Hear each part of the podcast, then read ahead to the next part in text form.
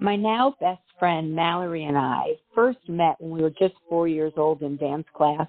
It wasn't until our freshman year at the University of Delaware that we reconnected through pledging Alpha Epsilon Phi sorority together back in 2006. And we've remained friends ever since. And next month, I'll be the maid of honor at her wedding. Carly Bergstein, class of 2009.